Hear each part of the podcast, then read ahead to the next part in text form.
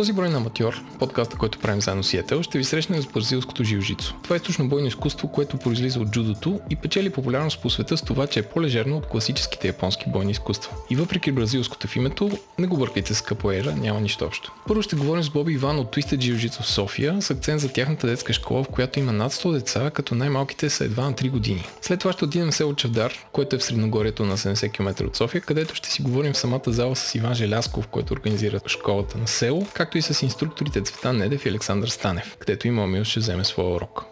Сега се намирам в София на боливар Черни връх и отивам в залата на Twisted Jiu-Jitsu, където ще си говоря с Боби, който мисля, че е един от основателите за jiu в София и може би една от най-големите школи в България.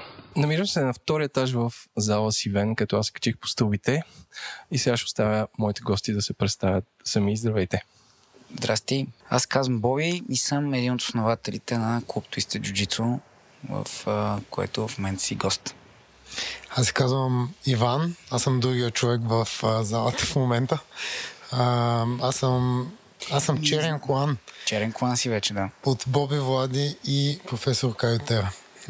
Защо първо отидах в една друга зала и сега съм в една по-малка зала? Значи имаме две зали. Едната е за детски тренировки, а другата е основната голяма зала, която е главно за възрастни трениращи. Сега се намираме в детската зала. Съдейки Сега сме в детската. И това, е, вратата. това е също интересна история, която Боби може да разкаже защо имаме две зали. Еми, пандемията беше тежък период и съответно част от помещението, което имахме към това, се наложи да бъде преместено. За добро или за лошо, смятам, че се получи по-добре.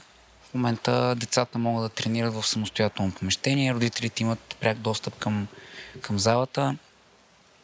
И не на последно място, по този начин графика ни е още по-пълен. В момента имаме около 44-5 класа на седмица, заедно с децата и възрастните. Това колко часа прави? Ми, тренировките са между час и 10, за децата са между 50 и 60 минути, за възрастните са между час и 10 и час и половина, така че грубо 50-60 часа. Опишете нали, как започна всичко, как решихте да се занимавате с това. Идвате ли от друг спорт и какво е специфичното за бразилското джиу-джитсу? Аз се занимавам от 2007 година с а, този спорт, като първоначално е било с идеята да практикувам нещо, което знам, че е практично. Има елемент на бойно изкуство, който е застъпен от това, че все пак идва от а, източните а, страни. Впоследствие е пренесен през а, Бразилия и през а, съответно малко по-различната култура на, на бразилците. Спорта позволява да се практикува от всеки, т.е. аз не съм започнал с идеята да бъда състезател. И всичките тези физически и психически добродетели, които смятам, че присъстват в това бойно изкуство, заедно с малко по-лежерния елемент на, на бразилската култура, така ме запали, започна да тренирам. Последствие, нямайки при кого и къде, се наложи да вземем нещата в свои ръце, от гледна точка на това поне да има организация някъде да ходим да тренираме. Направихме едно-две помещения. Сформира се една групичка от хора, които явно вярваха в нас или поне в това, което първоначално ние виждахме като възможност за развитие.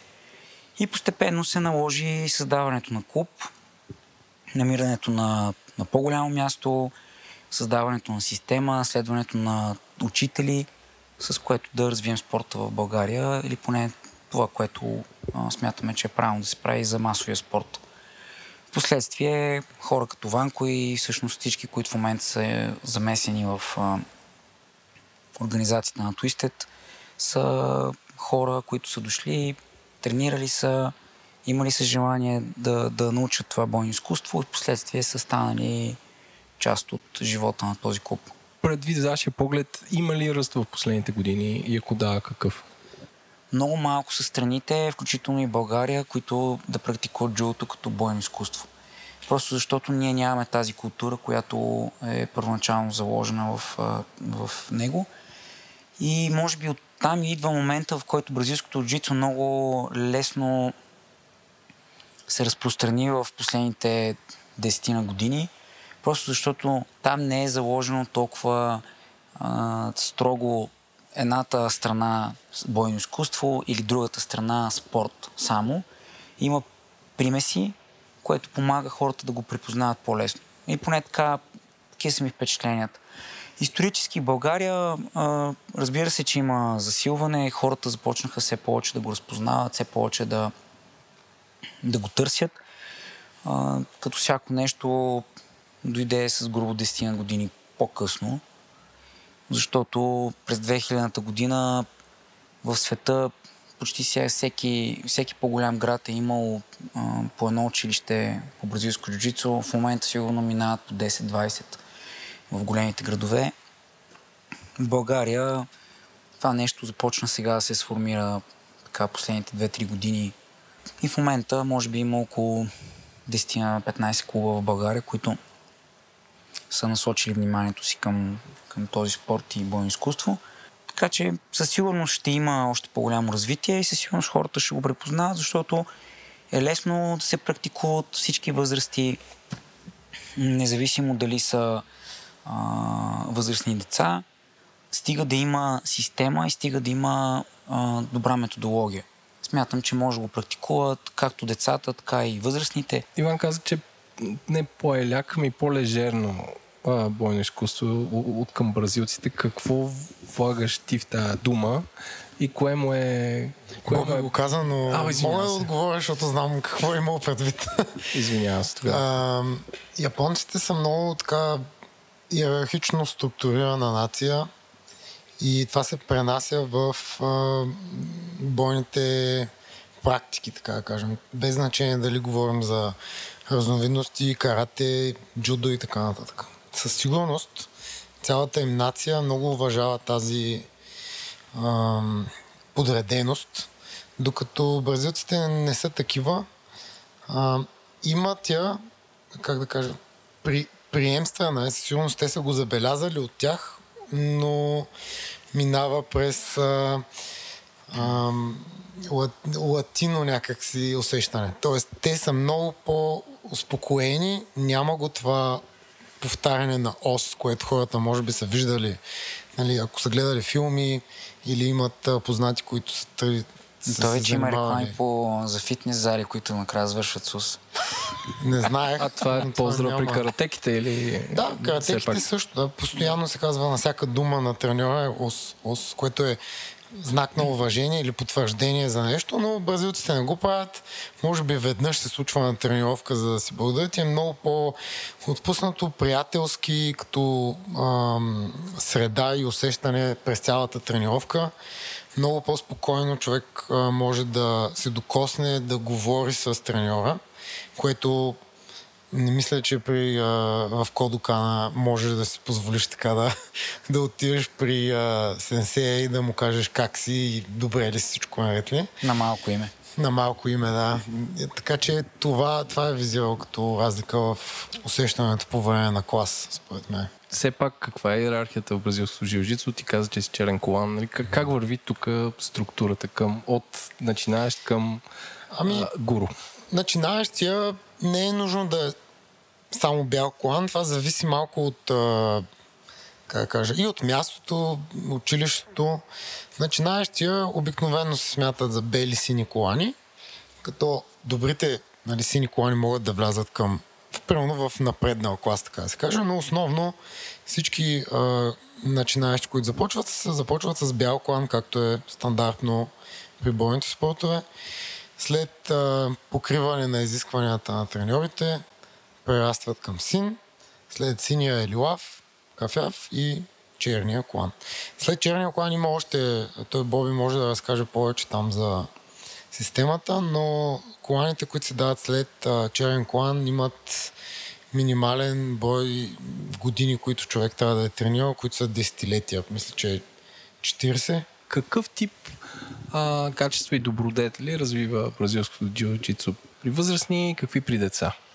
Първо зависи детето на колко години е. Нали, едните добродетели, които могат да се развият, може да бъдат тотално различни спрямо следващата възрастова група. Като цяло би ги категоризирал с дисциплина, постоянство, търпение, следване на, на външен авторитет, т.е. все пак има някаква иерархичност не само в семейството, ами и в външната институция, което конкретната ситуация е залата за бойни изкуства. И само тези, ако, ако вземем като основни, ние тук що давахме възможност на дете да расте здраво като психика и съответно да се развива а, по най-добрия начин. А, част от тях лесно се пренасти при възрастните като основни. Хората, които практикуват дълго а, това бойно изкуство и този боен спорт, а, развиват изключително голямо търпение, висока самокритичност, защото всъщност те, те много добре знаят, че едно не са най-добрите в света, постоянно има възможност да си свериш къде си, т.е. някакъв реалити чек. Всичкото това нещо а, те кара да си доста по-смирен, което генерално може да ти помогне и в семейството, и в работата, и в взаимоотношението с хората, които са в обществото. И това нещо е много много смиряващо, много успокояващо, даващо ти мотив да учиш постоянно, да се трудиш, да си постоянен с, с незгодите на спаринга, защото при нас има и спаринг, т.е. има реален, реален, реална възможност да се сблъскаш с друг противник, който също иска да, ти, да те нарани или по-скоро да те доминира. И това е невъзможно да бъдеш, как кажа, да не бъдеш смирен и да, да растеш. Колко деца тренират при вас? спокойно може да кажем около 100, които в момента практикуват, като разбира се техния а, брой варира, но като цяло сме а, една от най-големите зали за това бойно изкуство, не само в България, а и в, особено за децата и в Европа. И всъщност това дава възможност за развиване на масовия спорт, което за съжаление голяма част от а, спорта в България липсва. А родителите, които записват децата си при вас, имат ли някакъв досег с бойни изкуства или просто са чули и, и така ги водят? Защото едва ли едно дете на пет идва само? По-скоро не. Много голяма част от родителите нямат, нямат а, досег към бойни изкуства, разбрали се за нас и се решили да пробват. И в процеса детето решава, че му е интересно, приятно му е и иска да бъде в, а, в залата и около другите деца и треньорите. Това всъщност задържа огромна част от децата. Имаме и доста родители, които тренират а, заедно с децата си в нашия клуб и и е вайс върса. Някой път почва детето първо. Аз мисля, че тази тенденция се промени, сега като го казваш с годините, защото първоначално хората идваха с децата си и понеже им се звучеше интересно, започнаха да тренират. Uh-huh. А сега, понеже има все повече хора, които тренират, които са започнали през годините, преди да имат деца, те знаят какви са ползите за тях самите, да, виждат какви нещо. са ползите, които биха могли да имат техните деца. И всъщност сега процента на деца, които идват, защото родителите им вече са ги създали и отгледали до съответната защото година. Защото вече са излюпили. Да. тоест сега в момента вече има много повече деца, които са на трениращи родители, отколкото родители на трениращи деца. Окей. Okay. Как изглежда една тренировка на деца 3-4-5 годишна възраст. На 9, да речем, че мога да си представя, но не деца можеш. на тази... Добре, не мога. На 3, на 3... На малките как тренират? Как, как не, имаме, значи имаме... Той ще разкаже. Да, аз, аз, имам, да аз имам детенце, което е вече на 5. Групите при нас, аз от деве визирах, че започват от много ранна детска възраст. 3 годишни са при нас, където всъщност са 3-4 годишни тренират. След това са 5-7 и 8-13 всяка една от групите ни има различни цели, зависимост, разбира се, от менталното и физическото състояние на децата. Една тренировка за деца, които са по-мънички, между 3 и 4 годишна възраст, протича с различни формати, като в нея сме се опитали да подредим тренировки тип бързи смели сръчни, т.е. има условия, които трябва, препятствия, през които трябва да се премине по определен начин, като не се търси време, по-скоро правилно изпълнение.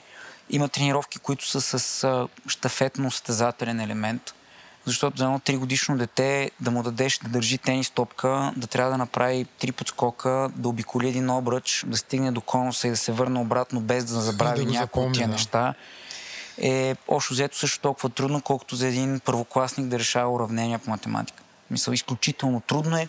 Ясно ти е, че има нещо, което познаваш там едни цифрички, но не знаеш какво правиш с тях. Други тренировки, които са с а, по-скоро физически елемент, т.е. изморителни, за да може децата хем да развиват а, а, качествата, които има физическото натоварване, хем да се развива главата им в а, контекста нали, на изпълненията, кое след кое, как се прави и защо се прави. Това се променя с следващата група, която е от 5 до 7. Вече има много по-голям и заложен физически състезателен елемент между деца, между двойки, защото при 3-4 годишните някои обичат да се боричкат, а с родителите всички обичат да се боричкат, защото родителя все пак им позволява да правят определени неща. Но две деца на 4 години шанса се наранят е голям. Съответно там нямаме а, боричкане, нямаме а, а, директен сблъсък, докато при 5-7 годишните вече си има задържания, има ситуации, в които трябва да избягат, има ситуации, в които правят ключове, за да могат да се научат първо да ги правят бавно и внимателно. Две, ако им се случи чувството да се предадеш е също толкова свързано с смирението, колкото и когато си победил и да не се изпъкваш или да не се а, налагаш върху другия. И вече при 8-13 се развива висок спортна техническа част, която изисква не е необходимо детето да е било в предишните групи, за да може да тренира, но определено се изисква по-голям фокус, доста повече а, физическо натоварване а, и вече с модерната част на спорта позициите са изключително по-комплицирани и доста по-сложни. Как изглежда едно състезание или как казва, турнир? Нали, кое е изпита при вас? Защото на повечето, на повечето спортове състезанието е изпит. Ами, при нас по-скоро не е, не е така, освен ако не говорим за някакви изключително големи турнири, като нали, представянето на човека е било такова, че а, няма как да му отречеш, той е стигнал до там, което честно казано се случва рядко. Нали, тия големи турнири не се печелят тук така. Но като цяло турнирите нямат много общо с а, директното преминаване към друг колан.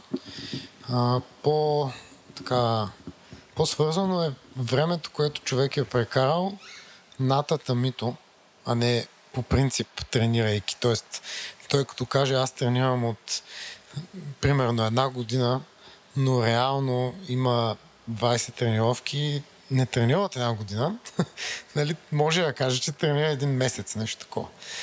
А, имаме ние също такова изискване към към нашите ученици. Те трябва да имат а, бройка, тренировки, които са били, в, коя, в която бройка да се включва, освен техническата част и спаринга. Тоест, всяка, всяка тренировка завършва с а, единоборства, така да кажем, които допълнително помагат на човек не само да запомни какво трябва да се случи, но и да го прилага в точния момент, защото Иначе нали, нещата няма да се получат. А, когато са покрили изискванията, обикновено това означава, че човека е, така се каже, eligible да бъде а, промотиран при доказване и показване на техническо, физическо ниво и пак, както Боби каза, е доста субективно. Тоест, ако нали, треньорите на някои сметнат, че да, ти се справяш супер, обаче малко нещата куцат в поведението, в а, кокинеса. Веднага ми излезе а, имидж на Конор Макгрегор как мята ръце. Тогава със сигурност ще бъдеш малко забавен а, и ще трябва да изчакаш или поне да водиш някакъв разговор с а, човека, който би те промотирал или, или при него тренираш. Имате ли някакви извънкласни задания, не задания, а дейности, тип лагери или, всичко се случва тук в залата? Ами от няколко години а, започнахме първо провеждаме, може би, най-голямото състезание по бразилско джуджицу, т.е. нашия клуб го организира. София Open, а, което е извън класно занимание, но то не е само за нашите ученици, по-скоро е за цялата общност. Също така правиме вече а, две години подред. А, имаме лагер, който е за възрастни, извън, извън София или в а, някакви планински градове, където можем да продължим да тренираме и съответно да има и някакъв социален елемент. И семинари, които се правят с наши учител или с други учители.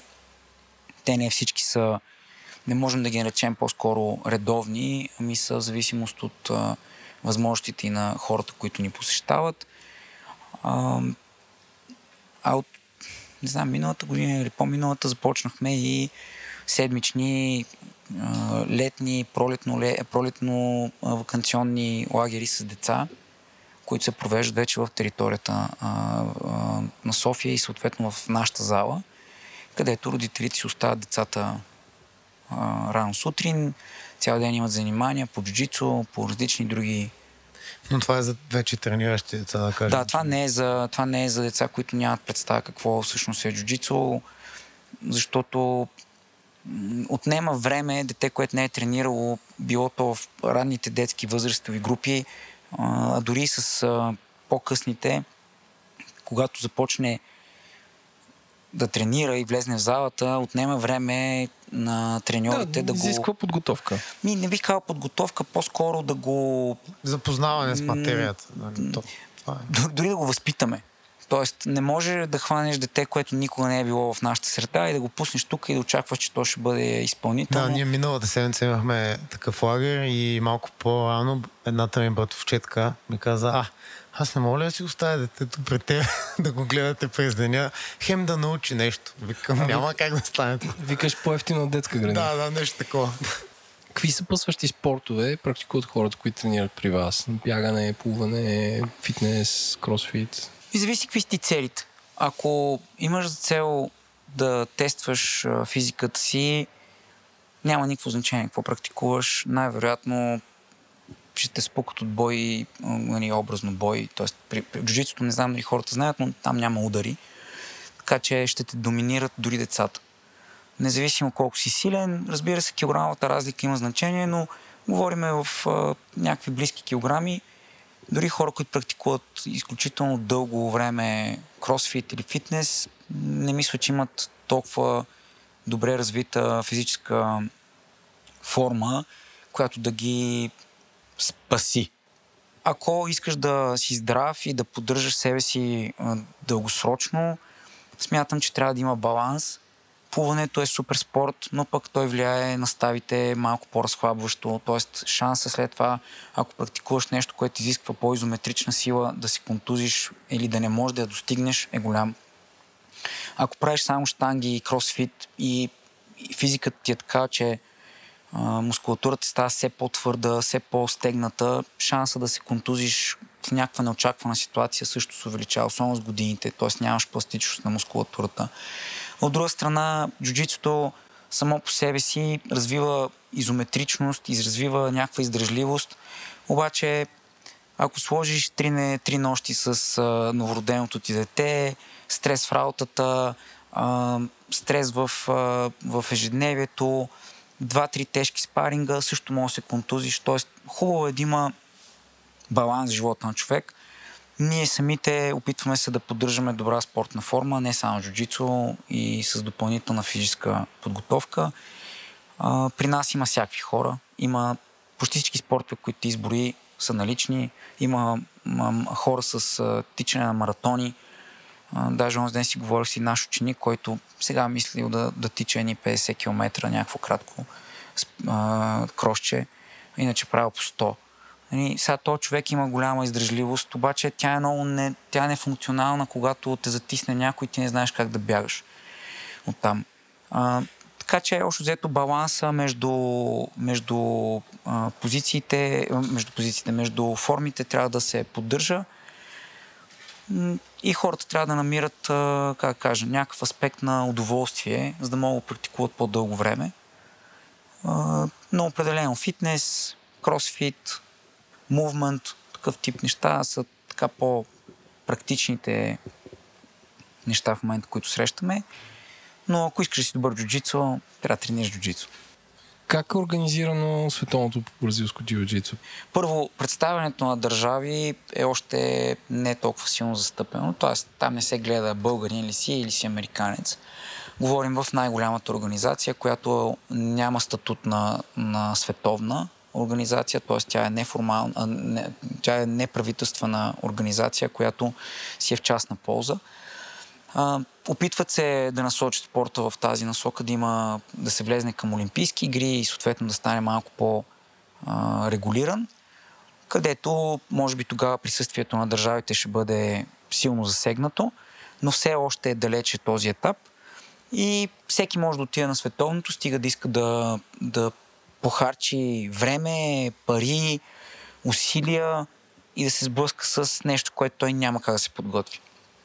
Тоест, ние в момента в България, идвайки първо толкова късно като а, популяризиране на спорта, имаме нужда да направим други стъпки, което да развием зали, да се развият хора, които да тренират, да се затвори а, покрива на къщата, т.е. да се изградат всички възможни колани от детските до възрастните с достатъчно голям брой трениращи, което да помогне на спорта да, да се развие и чак тогава бихме могли да кажем, ето сега ще отиде някой с потенциални шансове. А, така че участието на българин или на България според мен се е случвало. Има много българи, които тренират в Америка. Има много българи от България, които са ходили по такива формати. Но говориме за, за това, което има значение. Нали? Не за ветерани или не за а, категории, в които всъщност няма никакво значение дали си печелил или не. Говорим за адулт, това са вече над 18 до 30 годишна възраст, където е най-голямата конкуренция. И там в момента печелят второ, трето поколение трениращи. Тоест там не печели някой, който е карал Витоша 100 и е отишъл да, да, да се тества, защото просто имал свободен уикенд. Нали, така че ние сме далеч от този етап. Хубавото е, че се работи в тази насока. Смятам, че а, има какво да вземем от света. Не е нужно да открием топлата вода. И най-вече хората трябва да спортуват за кеф и удоволствие. А, състезанията и медалите са моментно състояние, което не се знае дали ще се повтори и доколко време ще се задържи. Те са добър пример, някаква цел, към която човек да се стреми но те не определят масовия спорт и това какво всъщност добродетелите, които коментирахме, идват в живота на, на човека. Ами, много ви благодаря. Мисля, че за човек, който никога не, не се е докосил от този спорт, макар и само в приказки, получих супер дълбоко представа. И ние благодарим. Скоро ще се докоснеш. Благодарим Благодарим за вниманието и за поканата.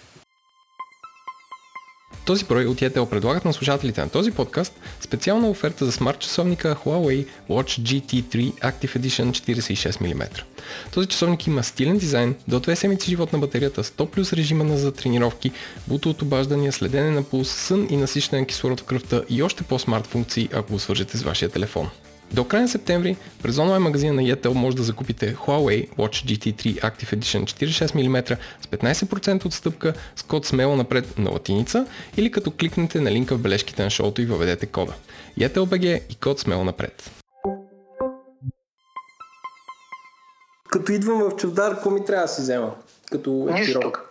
А, в смисъл, шорти и тениска са достатъчни. Аз лично ще ти препоръчам, ако имаш клин, можеш. Имам, да. И такова, казваме Рашгард, но представи си като горница клин. Не за друго, ами защото татамито е малко абразивно. Okay. И човекът тренира за първи път, като не е свикнала кожата, много лесно се разранява. Добре. Ние тренираме с кимона, но те не са задължителни за първата тренировка. Супер, добре. За тук се оговаряме, просто че ще ми кажеш коя събота е.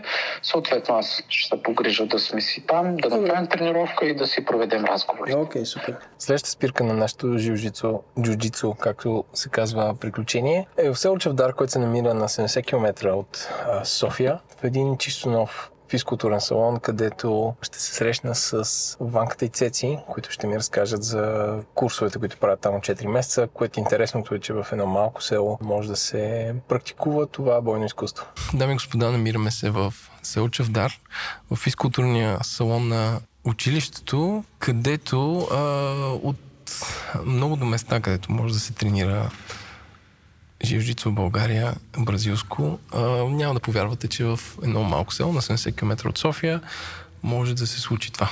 А, имам двама гости, които да преди малко се бориха, или как там се казва. А, и сега ще оставяте да се представят сами. Да започнем с... Здравейте от мен. Сенсея. Сенсей, сенпай.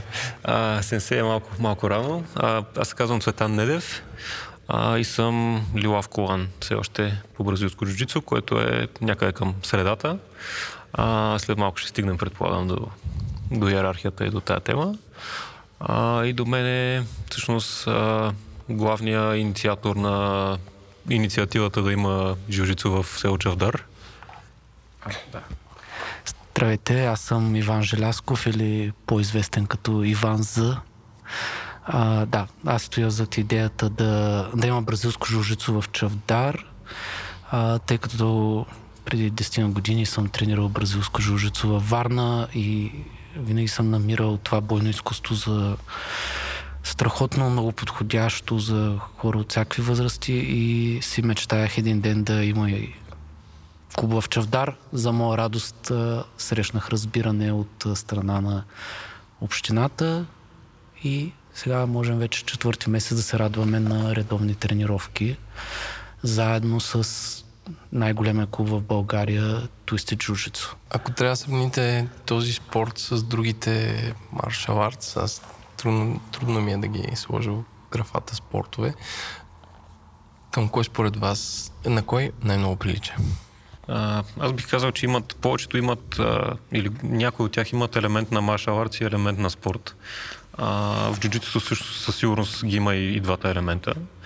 А, най-вероятно джуджитото прилича най-много на джудо, тъй като реално а, корените му са от, тръгнали от джудо реално, от Япония. В началото на 20 век там японски майстор е отишъл в Бразилия и той е почнал да разпространява всъщност реално словото, т.е.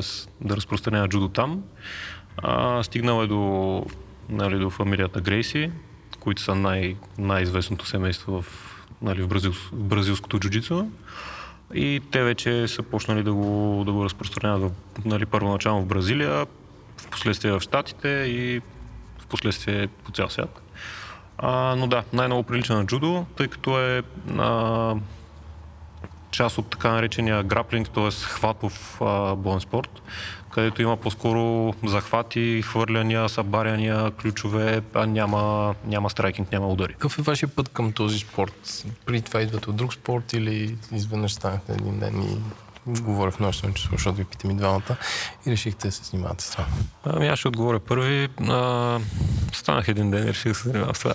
А, всъщност аз наистина не, не съм спортувал дори като малък нищо нищо сериозно, т.е. не съм тренирал някакъв спорт. А, реших да пробвам, просто защото приятел ми беше казал, че нали, който беше тренирал а, в Германия, а, беше ми казал, че е доста, доста приятен спорт, доста интересен. Аз реших да пробвам. Тренирах няколко месеца, буквално, може би 3-4 месеца тренирах тогава. Тогава съм бил на около 19 години. И след това спрях. So, там живота ме завъртя, станаха някакви други неща, най-вече от Келешлък. А, но просто спрях, обаче за тия 3-4 месеца успях да се влюбя в този спорт. И се сещах периодично, че искам да започна пак. И така след 6 или 7 години пауза се върнах вече в залата на Twisted, която за тия 6-7 години беше се развила доста, доста, доста бяха напреднали. Нали, клуба беше доста напреднал. И от тогава не съм спирал. Иванка? Ами, моята история е по-различна. Аз а, бях дебел и паднах от един гараж, при който си докарах дискова херния. Това е обратно 2010-та във Варна. А, доктори ме посъветваха, че е хубаво да отслабна и да си заздравя мускулите, което ще ми помогне да минимизира минусите от дисковата херния. А, при което аз отидах в най-близкия Молдов, който буквално беше до вкъщи, за да проверя дали има някакъв спорт извън фитнес залата. И имаше два вида, айкидо и бразилско жужицо. От айкидо знаех, че няма да отслабна, защото винаги ми се е виждал едно прекалено плавно. Си виждал си Стивен Сегал? Си. Да, и съм виждал Стивен Сегал, този знаменосец на айкидото. А, бразилско жужицо не бях чувал, нямах никаква представа какво е, но реших, че шанса да е нещо по-бавно и мудно от айкидото е много малък, така че мога да пробвам. При това съм тренирал карате, кикбокс, бокс, какво ли не. Просто от, сигурно от първия месец бях сигурен, че това е моето бойно изкуство. Исках да го правя винаги, когато мога. След това се преместих в София, поради което прекъснах тренировки и когато дойдохме в Чавдар, почнах да мисля как може да, да има бразилско жужицо в Чавдар. Колко масов може да стане този спорт? А може ли да измести борба? Или бихте ли го вкарали в учебна програма на, на вместо другите неща, които са популярни? Ами, той звучи екзотично, но според мен всъщност дори на практика вече е изместил борбата като, като популярност чисто сред а, сред нормални хора за масово практикуване. Тъй като а, в Штатите, примерно, може би не е така, не знам точно статистика, но да речем, че ако в Штатите човек може да иска да тренира борба като възрастен и да си потърси а, школа по борба и да отиде да се запише да започне да тренира, в България това нещо го няма. В България борба се тренира от малък за, нали, за постижения, за състезателно, да, или не се тренира. При джуджитото не е така. Тоест има много, много академии на много места, нали, очевидно. Всъщност, дали би го вкарал като част от учебната програма, не мога да кажа, но със сигурност мисля, че е полезно за абсолютно всяко дете да учи този спорт. А и да припомним, нали, освен дрехи, е, кимоно, а, сега ние тук седиме в една голяма зала, може да съдите по това какво ехо има, а върху което има татами или как килими, които звучат така. А, и реално няма много повече от това, което да се изисква. Няма нужда от уреди и така. Да, няма нужда от, няма нужда от уреди, да речем по напреднала в развитието си зала, тъй като тази е само на, на 4 месеца, а, би могло да има разни други неща. Примерно, ако дойдеш някой път в залата ни в София, нали, в залата на Twisted, там ще видиш, че има кътче за, нали, за вдигане на тежести, да го наречем, т.е. за силово, силово кондиционна подготовка. А, има разни неща, като а, там чучела за, за техники и такива неща, но те не са, не са жизненно важни. Реално дори в мисъл, дори в магазини като Jumbo се продават татамита на, на плочки, такива като пъзели. Едно време, като почнах да тренирам, имаше само такива на такива се тренираше. Главната ми идея да, да искам да, да се случи това, да се отвори този клуб, са децата. Защото за мен а, про, създаването на въобще възможността на деца да тренират бразилско жужицо и да разберат философията на едно бойно изкуство е много важна, защото това ще ги изгради като по-добри хора и като по-отговорни и така всичките там плюсове. Четах, че е статистически един от най-безопасните фул контакт бойни изкуства каква е вашата история с травми? Имат ли такива или как да се пази човек? И двете неща са така. Тоест, да, със сигурност е от, от по-безопасните а, спортове с, с пълен контакт. Просто поради самото естество на спорта, че основно се случва на повечето борба, т.е. повечето от съревнованието се случва на, на пода и реално няма някакви или са минимизирани а, експлозивните движения, нали, няма удари, а, рядко има някакви хвърляния или падания с голяма амплитуда, като примерно в джудо или в борба. Възможно е да ги има, но доста по-малка част от времето се случват такива ситуации. А, и съответно за това е възможно да има хора, които дори започват да тренират на по примерно 70, дори над 70-80 годишни хора и започват тогава, получават и черните колани на 89-90. Забравих колко беше рекорда за най- най-възрастен човек. Нали, в същото време може да се почне от дете, от 3-4 годишни деца почва да тренират. Естествено, това не означава, че когато се опитваме да си откъснем там главите и крайниците от телата и така нататък, нормално е да се случват някакви контузии. На първо място, ако хората, които тренират са внимателни и помнят, че са там все пак за да учат и за да стават по-добри, взаимно да си помагат да стават по-добри, шанса за контузии намалява още.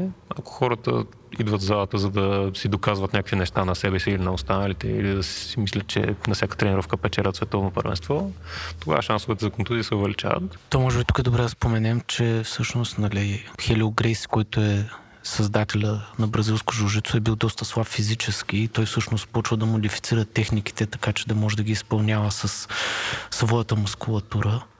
Така че повечето контузии в, в бразилското жужицо са породени от его. Надявам се до година, като се върнем тук, да има 50 човека или 100 в залата в чета. Половината деца. деца. Дано. Кое, кое? Сега ще почват. Къде са начинащите? Най-отзад. Благодаря на всички, че сте тук. Сенсери. Давай, Ванка.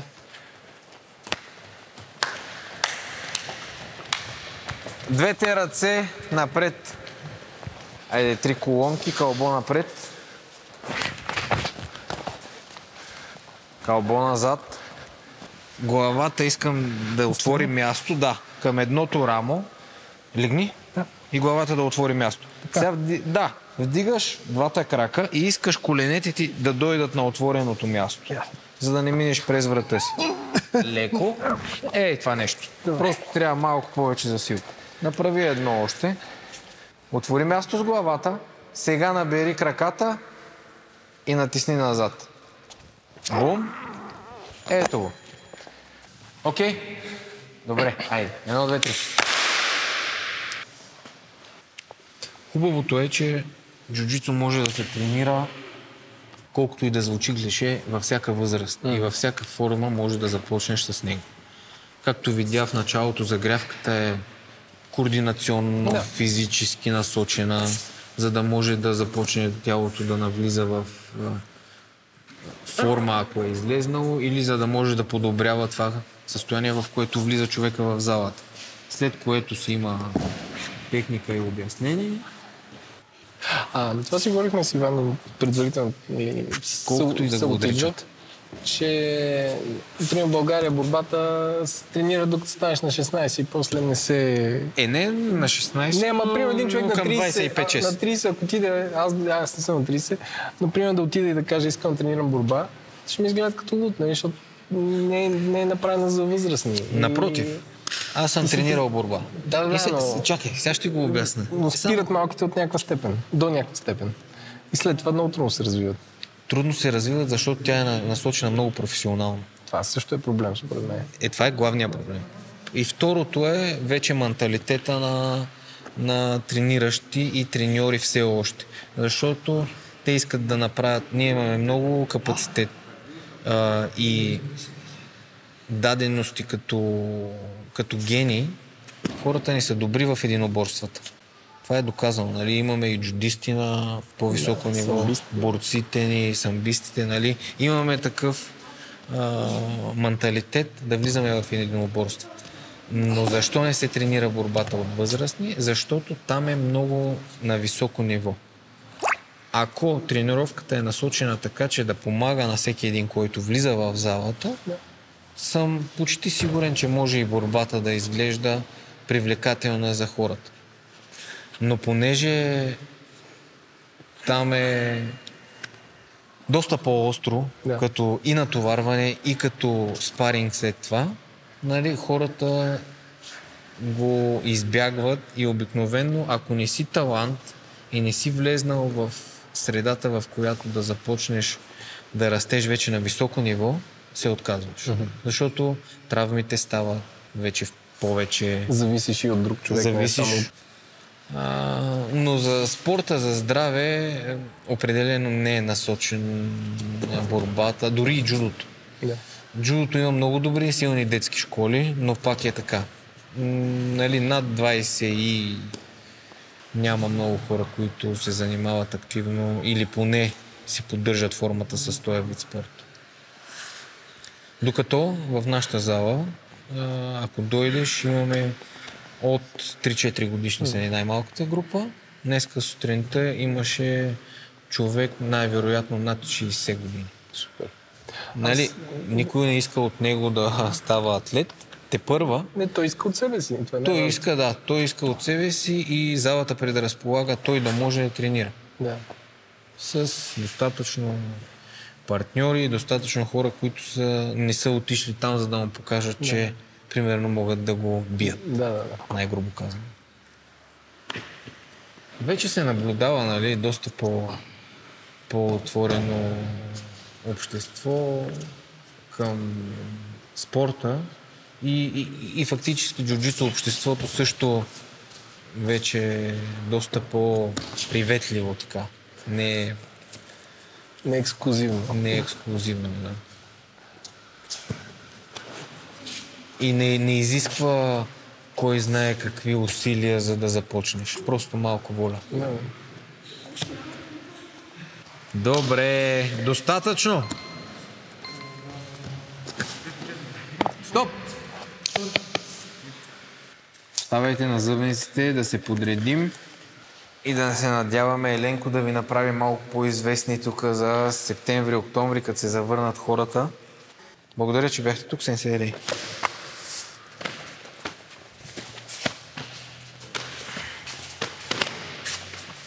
Много благодаря.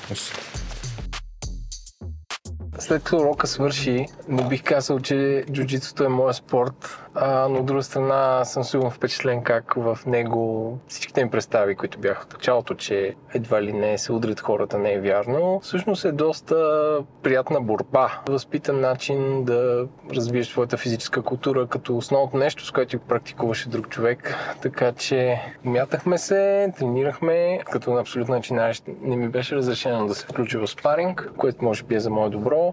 Така че съм а, с добри впечатления от този спорт. Това е. Напускам се от Чевдар и се готвя следващия епизод. Вие слушахте Аматьор, подкаст, който е продукция на Говори Интернет и Етел. Продуцент на броя е Еленко Еленков, гости в София бяха Борислав Кирилов и Иван Димитров от Twisted Jiu-Jitsu. В Чевдар гости бяха Иван Желясков, както инструкторите Цветан Недев и Александър Станев. Музиката ни е от изпълнителите Кит Пени, Астромаус, Карима и Бикспи. Ако този подкаст ви харесва, преди всичко препоръчите на приятел. Може също така да оставите ревю в iTunes или Spotify, това ще помогне на повече хора да го намерят. Също така може да ни пишете с идеи и предложения за вашата първа стъпка на info at говори-интернет.com.